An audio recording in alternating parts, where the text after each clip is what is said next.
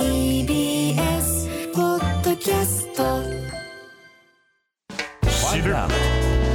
手、動かす、荻上チキセッション。ガソリン高騰の補助金、岸田総理が延長を示唆。岸田総理は昨日、自民党の萩生田政務調査会長と会談し、ガソリン価格を抑制するための補助金が来月末で期限を迎えるのを踏まえ、延長も視野に今月中に価格高騰対策をまとめるよう指示しました。岸田総理は記者団に対し、燃油価格対策について緊急に検討を行い、月内に与党として一定の方向性を提案するよう指示したなどと語りました。また、電気やガス代の支援などを念頭に、来月に経済対策を取りまとめる考えも示しました。では、高騰するガソリン価格に岸田総理が補助金継続を指示、はい、えこちらの動きについてはエコノミストの崔真淑さんにお話を伺います。はい、崔さん、こんにちは。こんにちは。お願いします。お願いします。よろしくお願いします。まず、そもそものガソリン価格、この高騰というのはどういった状況になっているんでしょうか。はい、にじゅういちにち時点でレギュラーガソリンいちリットルあたりのですね、全国平均価格が ひゃくはちじゅうさんてんななえんと、うん、過去最高を記録したのがですね、にせんはちねんなんですが、その時 ひゃくはちじゅうごてんいちえんだったんですね。はい、なので今現状では過去最高記録をもしかしたら超えるかもしれないというぐらいですね、ガソリン価格が上昇してるんですよね。うん、うーん、なるほど。そうした中で補助金というものが行われていたわけですが、この仕組みというのはどういったものになっているんでしょうか。はい、こちらの仕組みなんですけれども、全国平均のガソリン価格がいちリットルあたりひゃくななじゅうえんを超えたときに、ごえんを上限に石油の元売り会社に補助金を支給するという仕組みでスタートしていたんですね。うん、ただ、あまりにもですね、このガソリン価格の高騰が止まらないということもあって、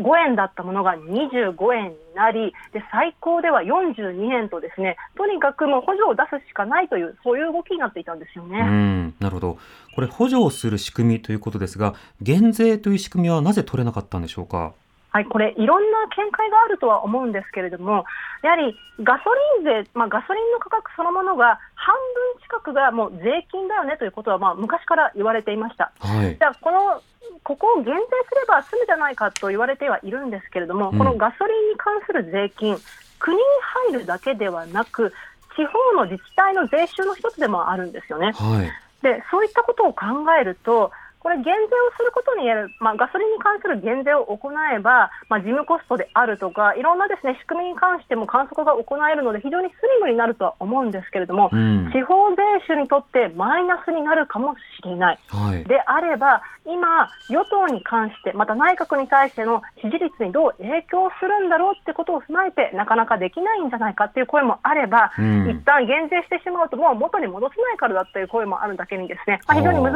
しいところではあるんですが、まあ、それそのあたりの複雑なところが影響しているのかなと思っています。うん、これ減税した上で地方の例えば減収に対しては国が補助をするという仕組みというのは不可能なんですか。いや、これもですね、検討すればあのできないことはないと思うんです。あくまでその政府の人間ではないんで、はい、私のあくまでも考えではあるんですが、えー、ただあの減税した後にですね、再びこのガソリンに関する税金を元に戻しますよっていう話になったときにそれができますかというと非常に難しくなるんではないか。だから減税トリガー条項を抜くっていうのがですね、難しいっていうところにあるんじゃないかなと思うんですよね。うん、それこのガソリン価格の高騰、経済に与えている影響というのはいかがでしょうか。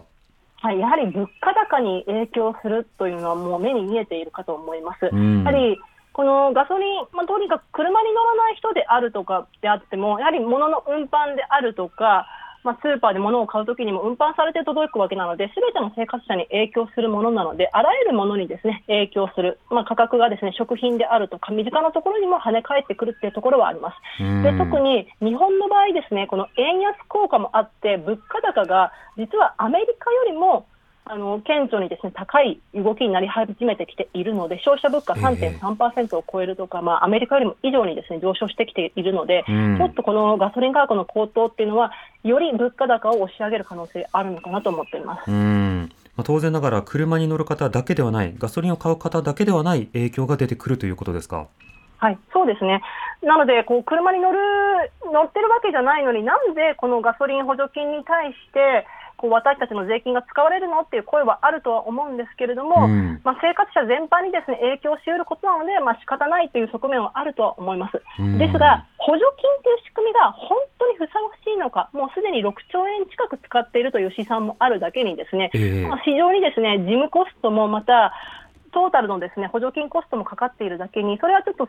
再度ですね審議する必要があるのかなと思います。うん、一方で物価が上がっているとなると、まあ、消費税だけではなくて、まあ、いろんな仕方で生活をこう支えるような、まあ、そうした減税措置というのも、まあ、長らく求められてはきていますが、こちらも特に動きはないですよね。そうですね、減税っていう話は出てきていないですね、私が知る限りは。で、ただ一方でくがつに新しい経済対策の話がですね出てきているんですけれども、えーまあ、これもあくまで電気代であるとかガス代の抑制策を、まあ、継続するかどうかっていう話しか今出てきていないので、うん、どうでしょう、減税の話は出てこないなと。で、むしろむしろですね出てきているならば株式市場もそれに反応して大きく株価伸ばしているとは思うんですが、はい、こういう動きには今日のところではなってはいませんね。うん、今後の経済対策の注目点というのは崔さんいかがですか。そうですね、もうすでに出ているや行っている電気代、ガス代、ガソリン代を抑制するっていうのの継続だけでは多分景気を良くするっていう意味では非常に限定的な影響になってしまうと思うんですね。うん、なので、あのー、お話しされてたように減税の話であるとか、また生活困窮者の方に対してのですね影響っていうのがまだまだですね出ているという、まあ、特に物価高の影響が出ているので、えー、そのあたりもですねぜひ議論していただきたいなとは思いますね。うん、やはり消費税なども含めて先ほどの崔さんのガソリン税の話もそうですが、一度下げたら上げにくいよ、また政治的争点になっちゃうよっていうことは嫌がられてしまうんでしょうか。そうですね、あのー、私たち国民からすると下げてくれてむしろそれで景気が良くなってそして税収が増えればいいじゃないかってですね非常にそう思うところではあるんですが、えー、やはり一度入ってきたお金が減るっていうのは、まあ、政治的な論争といいますか、まあ、意思決最高最高意思決定機関からすると